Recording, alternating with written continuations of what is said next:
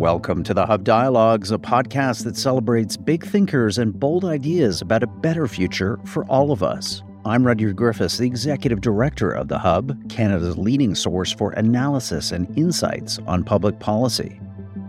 Our goal at the Hub is to escape the opinion bubbles of conventional conversation and prod our popular discourse back to the issues and ideas that can shape our collective future. On the Hub Dialogues, you'll hear Sean Speer, our editor at large, in conversation with some of the world's sharpest minds and brightest thinkers about the issues and ideas that they're passionate about and that they think we should spend more time focusing on. The Hub's podcasts are generously supported by the Ira Gluskin and Maxine Granovsky Gluskin Charitable Foundation and the Linda Frum and Howard Sokolowski Charitable Foundation. Enjoy this Hub Dialogue. Welcome to Hub Dialogues. I'm your host, Sean Speer, editor at large at The Hub. I'm honored to be joined today by Kim Nossal, a professor emeritus in political studies at Queen's University and one of Canada's leading foreign and defense policy scholars.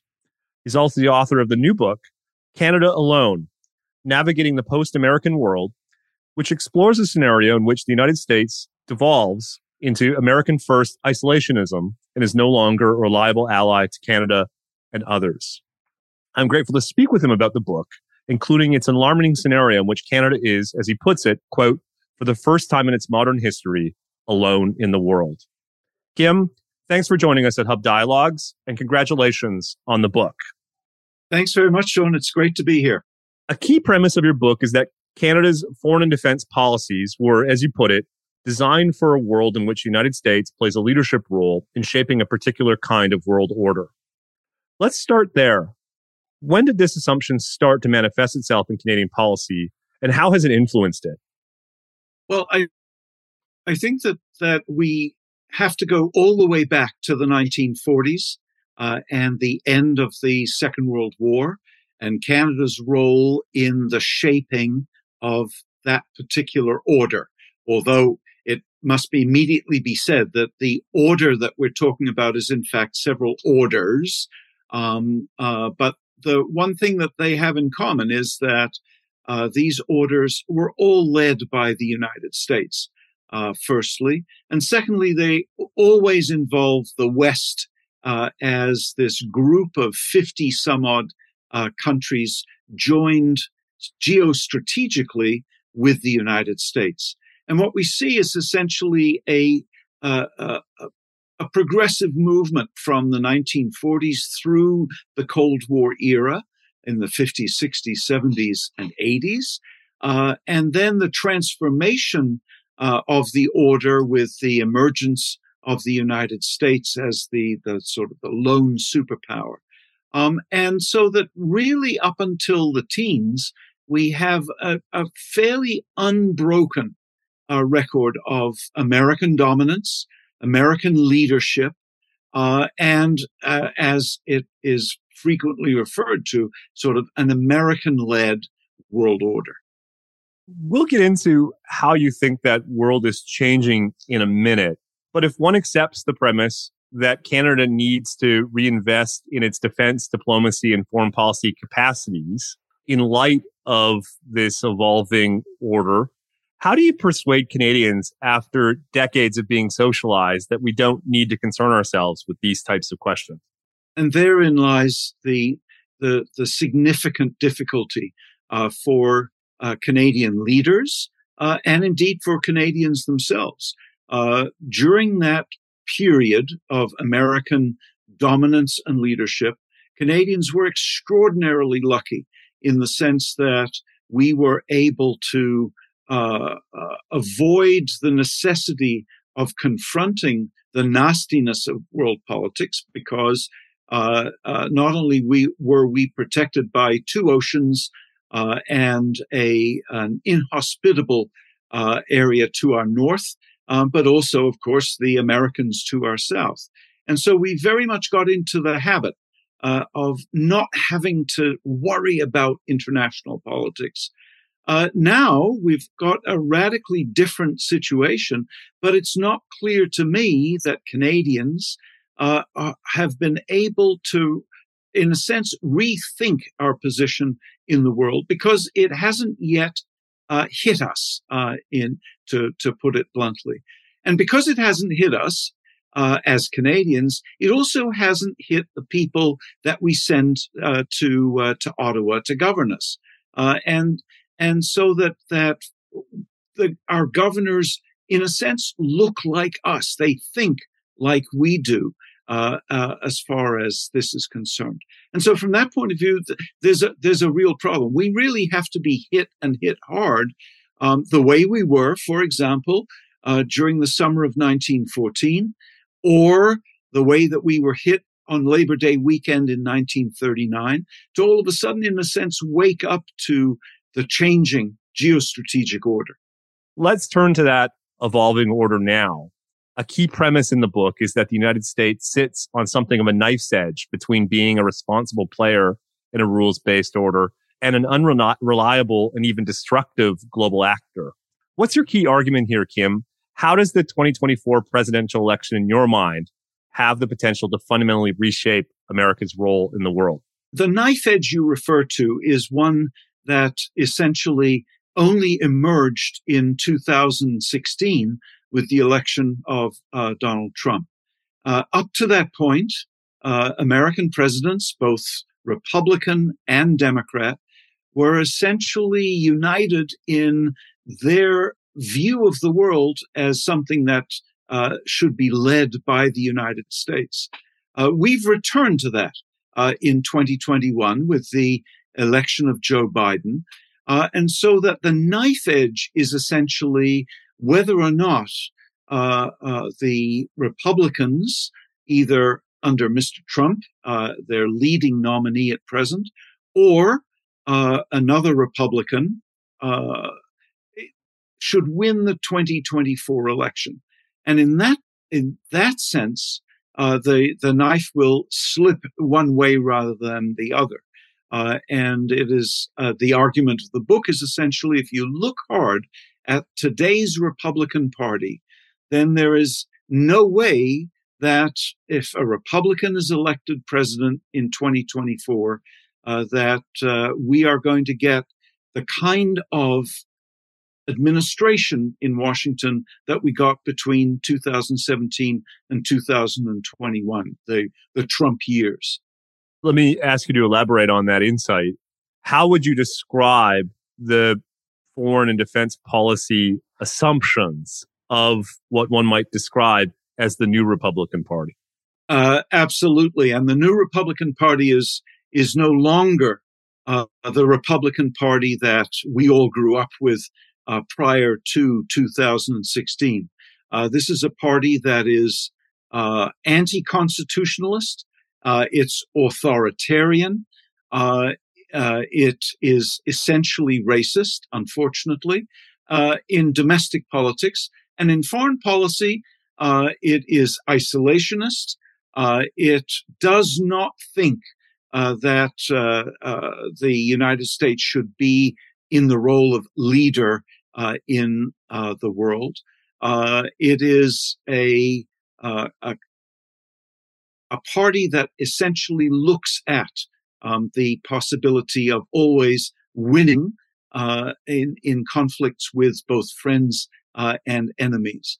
Uh, and so, from that point of view, it's it's fundamentally unlike uh, the the party in the past. We can see perhaps the the best indication of this is the way in which the Republican Party views uh, the struggle in Ukraine, uh, the way that it looks at um, uh, the Europeans, the way that it looks at other friends and allies, because essentially today's Republican Party very much embraces the kind of the Trump view uh, of the world, which is essentially that there is uh, the United States uh, on the one hand and everyone else on the others on the other hand. Uh, notions of friendship, uh, of uh, alliancemanship, simply don't exist in that particular worldview. Setting aside Trump for a minute, how would you respond to the American argument that it has assumed disproportionate responsibility, not merely in terms of public expenditures, but also to the extent that it has at times subordinated its national interests in favor of the global system for decades, and that in a world of growing global convergence in terms of economics and defense, it's no longer prepared to bear that burden anymore. Why is that position wrong in your mind? Well, let, us put it this way. I think we've got to, to pull apart some of those assertions. Uh, firstly, uh, has the United States borne the, the, the lion's share uh, of the costs over the years? Absolutely. Uh, and that, though, has always worked in American interests. And so the argument that, well, we bear the lion's share, but it's not in our interest to do so, that we've subordinated our, our uh, national interests in order to lead the world, that just simply uh, doesn't reflect reality. The reality has always been, yes, the United States has borne substantial costs. Uh, uh everyone else uh, is is a free rider, relatively speaking, but that's always been in American interests. Uh, the the world is shaped, uh, and we call it the American world because it's shaped to serve American interests. But one of the things that the United States, under both Republicans and Democrats, um, in uh, the last 75 years or so, have always worked on is the assumption that American leadership is not only good for the United States, always good for the United States, but it's also good for American friends and allies, uh, and in particular, good for uh, the countries of the West. Uh, it's quite clear, however, that Americans, American taxpayers, American citizens, uh, are no longer happy with that arrangement. And, and, and so from that perspective, you're quite right to point out that Americans have become increasingly tired uh, of uh, uh, making those, those kinds of commitments. So from that point of view, uh, the, uh, uh, the concern about the transformation of the American world starts essentially with American taxpayers, American citizens. Returning to Trump and who you call the quote Trumpists, what are their foreign and defense policy positions that concern you the most? How would a new Trump administration converge or diverge from the last one in terms of its geopolitical poise? Well, let, us let's, let's begin with Mr. Trump himself, because uh, if he returns to power, then uh, American foreign policy is going to become highly personalized uh, because Mr. Trump, as as most observers are looking at it at least, say that this is going to be a uh, an administration of vengeance. Uh, in other words, taking it out on those who Mr. Trump thinks have uh, dissed him or dissed America. Uh, and so that my concern as a Canadian uh, is that uh, the Canadian the Canadian government is one that is absolutely in uh, Mr. Trump's uh, uh, Mr. Trump's crosshairs, as it were, and so that that I would be concerned about just simply being in the in the way as a target. I mean, keep in mind that even after he ceased to be president, uh, uh, Mr. Trump has an exceedingly negative view of Canada. Um, during the the truckers' uh, convoy protests in Ottawa, for example, he described Canadians as left wing fascists. I mean, uh, to to to have the president of the United States or to have someone return to be the president of the United States with such a view of the northern neighbor, not good for us. The second problem uh, that we're going to have to face with both Mr. Trump uh, and a uh, uh, any other uh, Republican candidate is that of protectionism. keep in mind that the the Republican Party has now become far more protectionist than the Democratic Party. It used to be during the the uh, uh, Cold War and post Cold War eras uh, that of the two parties in the United States, the Democrats were always more protectionist uh, than the Republicans. Um, uh, but now we see a situation where both parties are protectionist. uh, the Republicans particularly so. Uh, and if Mr. Trump uh, is the president, uh, then there's going to be even greater protectionism. But as Canadians, we have to worry about the return of protectionism without the leavening elements uh, that uh, uh, that American leadership provide. Keep in mind that that Mr. Biden's administration is is is very protectionist. they kept in place a number of Trump's protections, but on the other hand, the Biden administration is is one that actually cares about America's friends and allies, uh, and thus it always seeks to uh, mitigate the worst impacts uh, of, of American protectionist uh, measures. If we get um, uh, if we get a Republican administration, what we're going to get is protectionism without any mitigation, and that I I think is one of the the big concerns. I, I would just say in parentheses, whatever one thinks of the first Trump administration, there was a degree of professionalism represented in parts of his initial cabinet and even some of the advisors around him. I think it's fair to say that a, a reelected President Trump would not have that same degree of at least early stage professionalization, which, as you say, could lead it in all of these various alarming directions it's impossible to make the case that American politics isn't something of a mess. I certainly agree with that observation. But notwithstanding its politics, the country still has tremendous advantages, uh, specifically with regards to its economy. Not only is the US economy still dominant in key areas, its relative performance on innovation, productivity, and GDP per capita has pulled it away from most of its peers, even in, in, in the past several years. Um, as long as America maintains its economic advantage, how much of that will offset the downside risks of its politics? In other words, Kim, what's the case that we ought to assume that America's political dysfunction will ultimately undermine its economic strengths? The economic dysfunction, uh, sorry, the political dysfunction uh, is likely to have an impact on its uh, economic capacity only in the sense that uh, the uh, foreign policy of the United States may well draw the Americans very much into uh, uh great power conflict, and that may have a huge impact. The, the difficulty, I think, with uh, the argument that uh, the American economy is is is powerful, the United States uh, uh, its cultural dominance will remain uh, uh unaffected. Uh, absolutely, these you know the United States isn't going to go into any kind of terminal decline.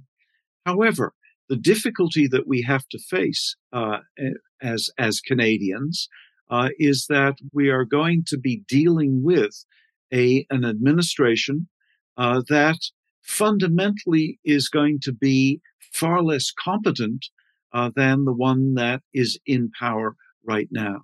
And its capacity to deal with uh, the the world out there um, is just simply not going to be of the kind that is going to underpin uh, its various strengths. Notwithstanding American political polarization, one increasing source of political consensus is a need for a more hawkish approach vis-a-vis China than we've seen for the past few decades. As I understand it from the book, Kim, you're a bit skeptical about Canada following the United States in the direction of a more antagonistic relationship with China. Let me put it to you. How should Canada think about its relationship with China? What needs to change based on what we've learned in the past few years? Well, one of the things that we have learned in the past few years is that our approach to China uh, since the early 1970s uh, has been one of a, a certain emotionalism. Uh, we have tended to uh, privilege uh, an attempt to uh, improve relations with China, regardless of what the Chinese are actually doing.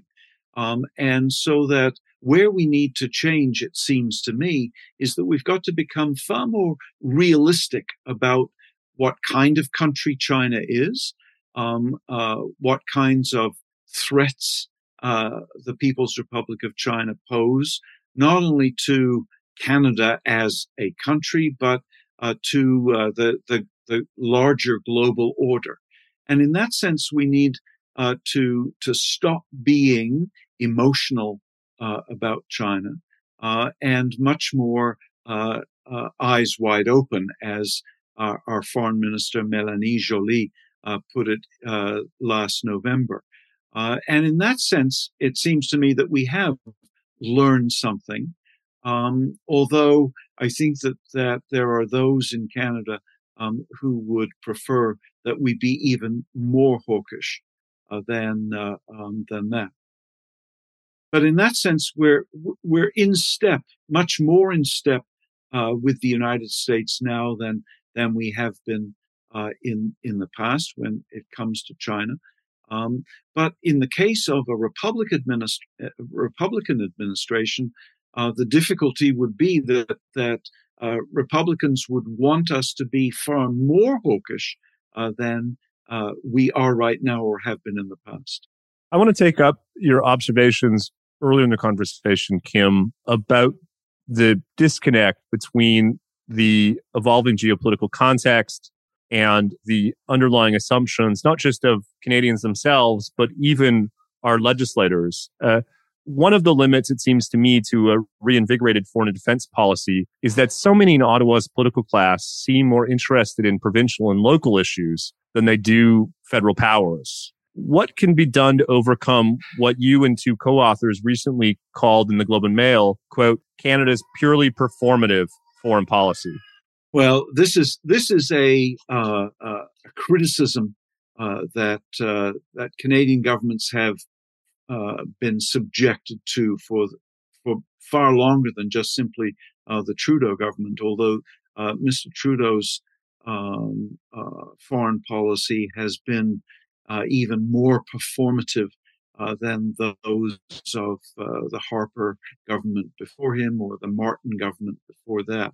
Um, the, the the real concern here is that Canadian foreign policy has developed this tendency uh, to be focused much more on, in a sense, what impact it's going to have on Canadians and on Canadian politics than the impact on the international system, which is really what foreign policy should be uh, should be all about.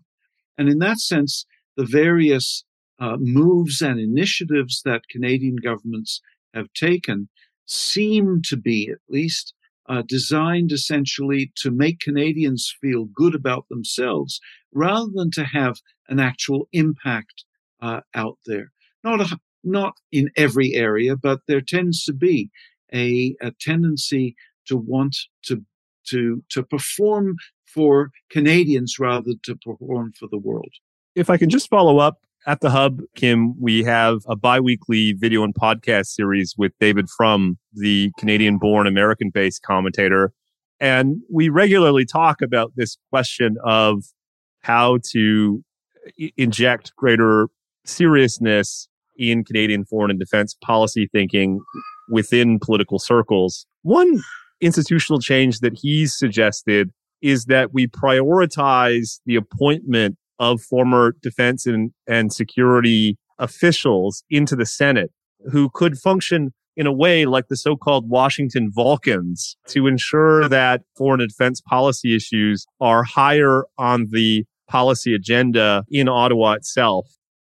It's a it's an excellent idea in the sense that it would uh, assist at the margins uh, and anything that moves uh, uh moves Canadians uh, to think more about international affairs is a quote unquote good thing. The difficulty is essentially that the, the Senate continues to be a fairly marginal player in the broad element of Canadian politics. Uh, and uh, one of the things that uh, we always have to be concerned with is that uh, foreign policy, foreign and defense policy is all about the commitment of resources. And in that sense, the, the Senate has very little role to play. What we really need are governments uh, and MPs behind them and across from them in the House that are willing to understand the importance of spending tax dollars uh, for the promotion of our national interests. And in that sense, uh, the the difficulty is com- convincing governments and convincing MPs that, in fact, uh, these expenditures are worthwhile. Um, uh, and that is that is a difficulty, uh, as we've seen with uh, uh, this government's recent cuts to the defense budget at precisely the moment uh, when, in order to be taken seriously, Canadians need to be upping their defense spending um, and spending far more smartly uh, than uh, than they have. But that's that's a, a, a that's a difficult thing to uh, to convince folks of. Sign up for the Hub's free weekly newsletter and receive our best analysis and insights on the big issues and ideas transforming our world. Each Saturday morning, we will send you a compilation of our most interesting and thought provoking analysis and commentary, along with original news reporting on the people and events driving the public conversation you can grab the Hub's complimentary weekly newsletter right now by becoming a free Hub member. Do that at www.thehub.ca. Again, www.thehub.ca. Grab your free email newsletter and membership. Act now. What would a foreign and defense policy more detached from the United States look like? What issues or priorities might anchor it? it's exceedingly difficult to conceptualize a foreign policy that is uh, decoupled from that of the United States.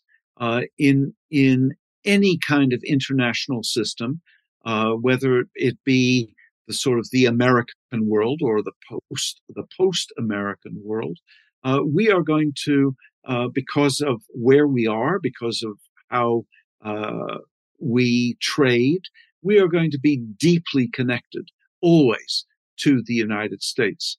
Uh, and in a sense, what we need to do is to uh, reflect um, that uh, the our primary job as Canadians is to ensure that we have good relationships uh, with the United States because the the possibilities of constructing relations uh, with others to the exclusion of the US is just simply impossible, given where we are uh, physically uh, and economically. A common debate in foreign policy circles is about whether to go broad or to focus in particular areas, like, say, the Southern Hemisphere or climate change or special forces or whatever. Uh, what's your view, Kim? How much of a Canadian foreign policy is about getting the priorities right? And if so, what might those priorities be?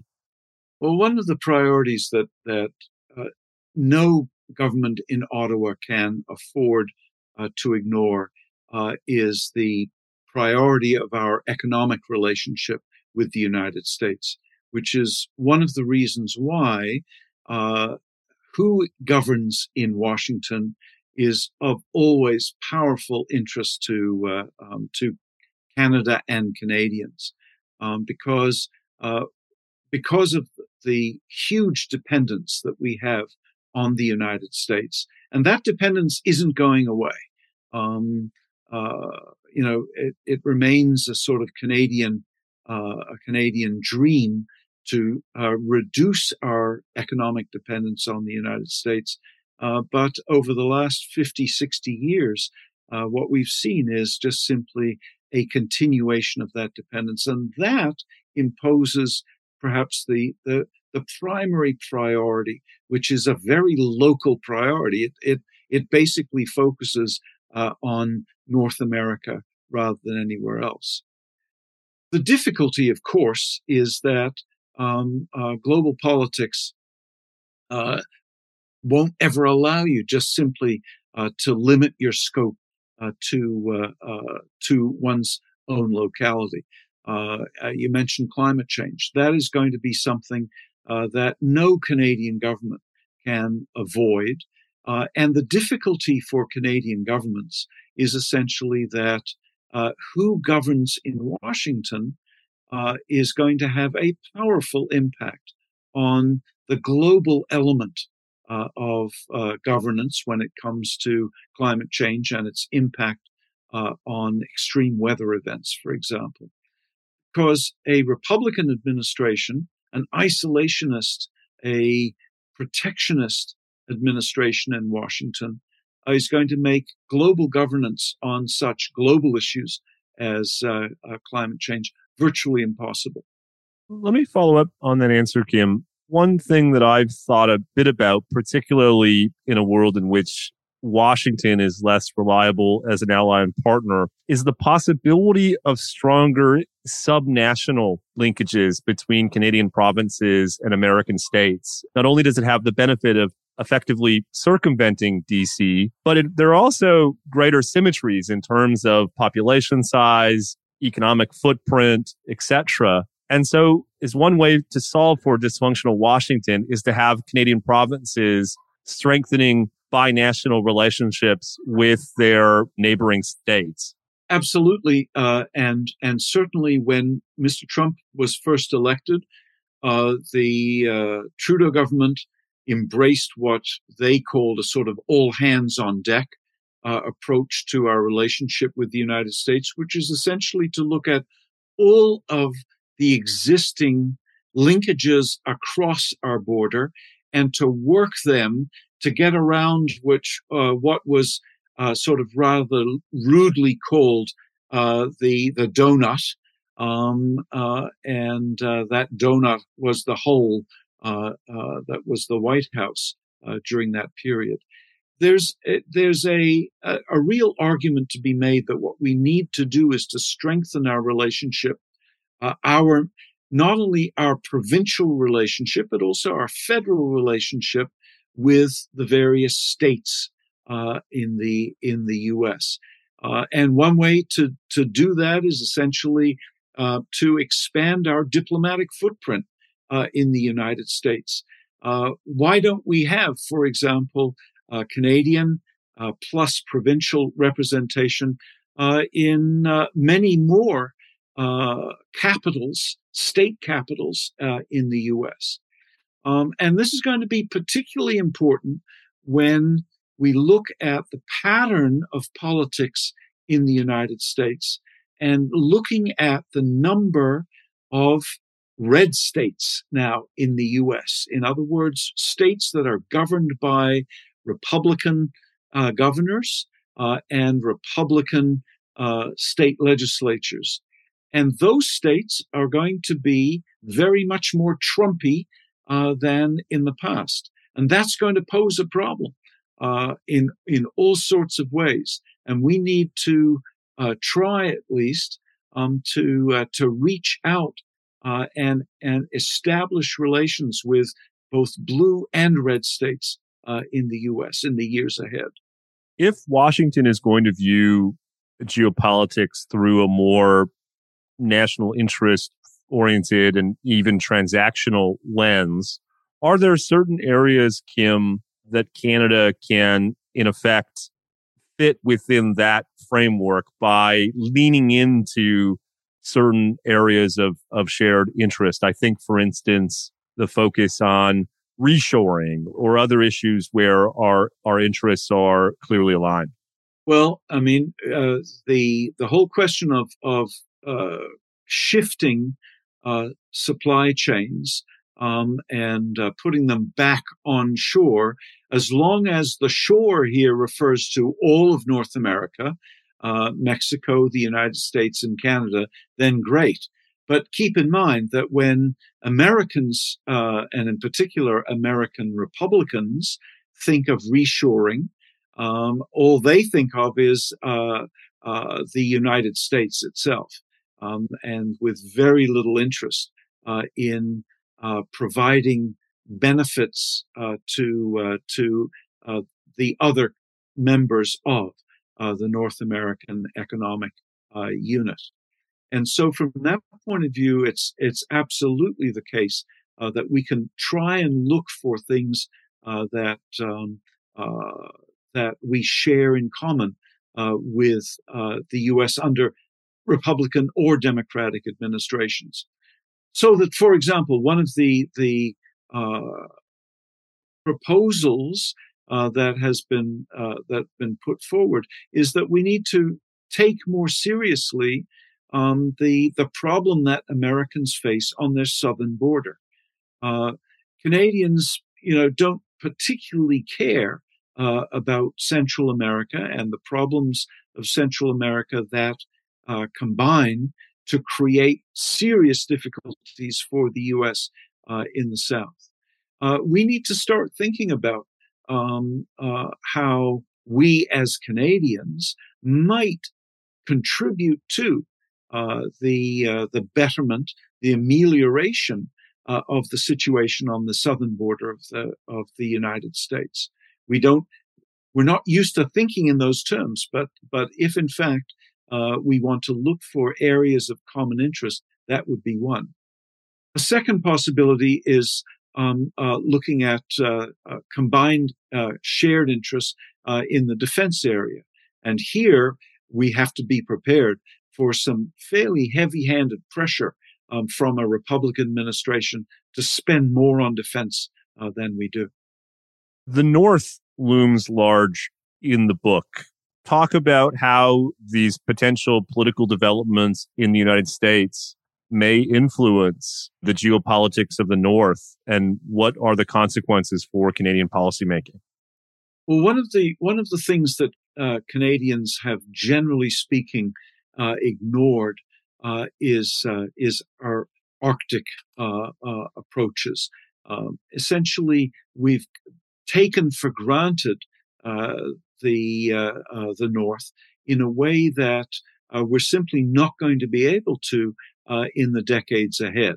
Uh, and indeed, in the years ahead, as, as climate change uh, changes the nature of ice cover uh, in our northern waters, uh, we're going to have to face um, the, uh, the possibility um, of Chinese and of Russian enthusiasms in the Arctic that we've never had to worry about in the past.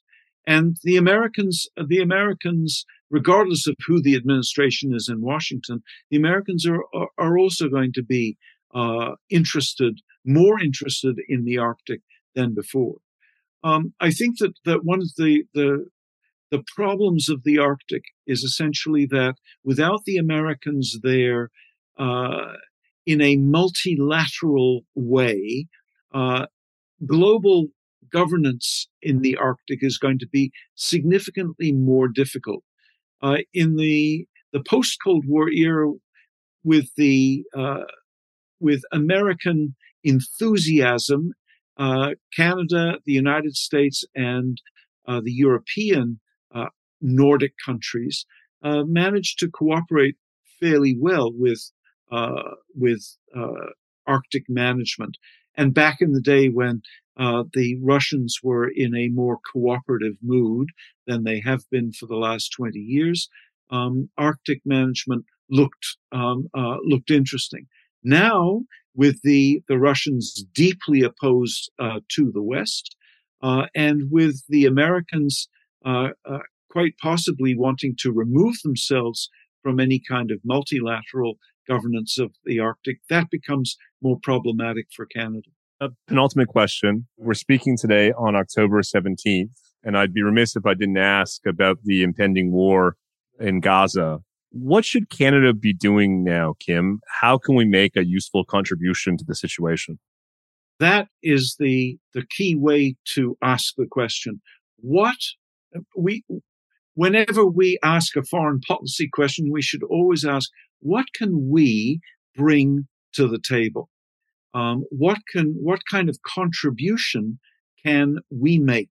And the difficulty here is that until we have something very concrete that we can put on the table, um, things that that we are able to actually bring uh, uh, to bear, then you know it's not really much point in asking um, what what we should do, uh, because what we need essentially to do uh, is to have have very concrete uh, things put out there.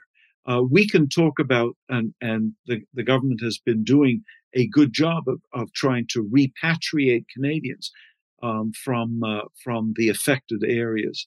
But until we're willing to sort of step up and say, here is what we as Canadians are prepared to put on the table, uh, and and in significant numbers, um, then then it's going to be, in a sense, uh, uh, more performance than anything else. What could we uh, put on the table? Uh, essentially, what we would have to do uh, is to spend exceedingly large sums of money, um, or to in, try and and uh, use those expenditures with others to try and, and engage in in some kind of of uh, of impact in the area. And that's a good segue to my final question. I interpret the book, Kim, as something of a wake up call uh, to Canadian policymakers and the Canadian public itself that the world is changing in various ways that are not in the country's interest. And we need a renewed focus, including um, the dedication of resources to a more robust of Canadian foreign and defense policy. Why don't you just wrap up with a kind of message to policymakers listening about what you think needs to happen to ensure that Canada is able to meet the moment? Well, I must admit, I, the, the the book the book tries to uh, raise the issue, um, but it it kind of steps away uh, from uh, any kind of, of serious concrete proposals on policy areas. Instead, what it does is to say what we really need in this country uh, is a conversation, a conversation that would involve Canadians about international relations. That sounds like precisely the kind of conversation that the country needs to have. And I'm grateful to have had this conversation with you. The book is Canada Alone Navigating the Post American World. Kim Nossal, thank you so much for joining us at Hub Dialogues. Thanks so much for having me, Sean. Thank you for listening to this episode of the Hub Dialogues, brought to you by The Hub, Canada's leading source for analysis and insights on public policy. We hope that you've enjoyed this episode. Please share your favorite Hub podcast with friends and family and subscribe wherever you get your audio online. We also appreciate your ratings and reviews. Go to our website, www.thehub.ca. I'm the Hub's executive director, Rudyard Griffiths. The host of today's program was Sean Speer, the Hub's editor at large. This episode was produced by Amal Attar Guzman. The Hub's audio producers are Alex Clutch and David Matta. The Hub podcasts are generously supported by the Ira Gluskin and Maxine Granovsky Gluskin Charitable Foundation and the Linda Frum and Howard Sokolowski Charitable Foundation. Thanks for listening.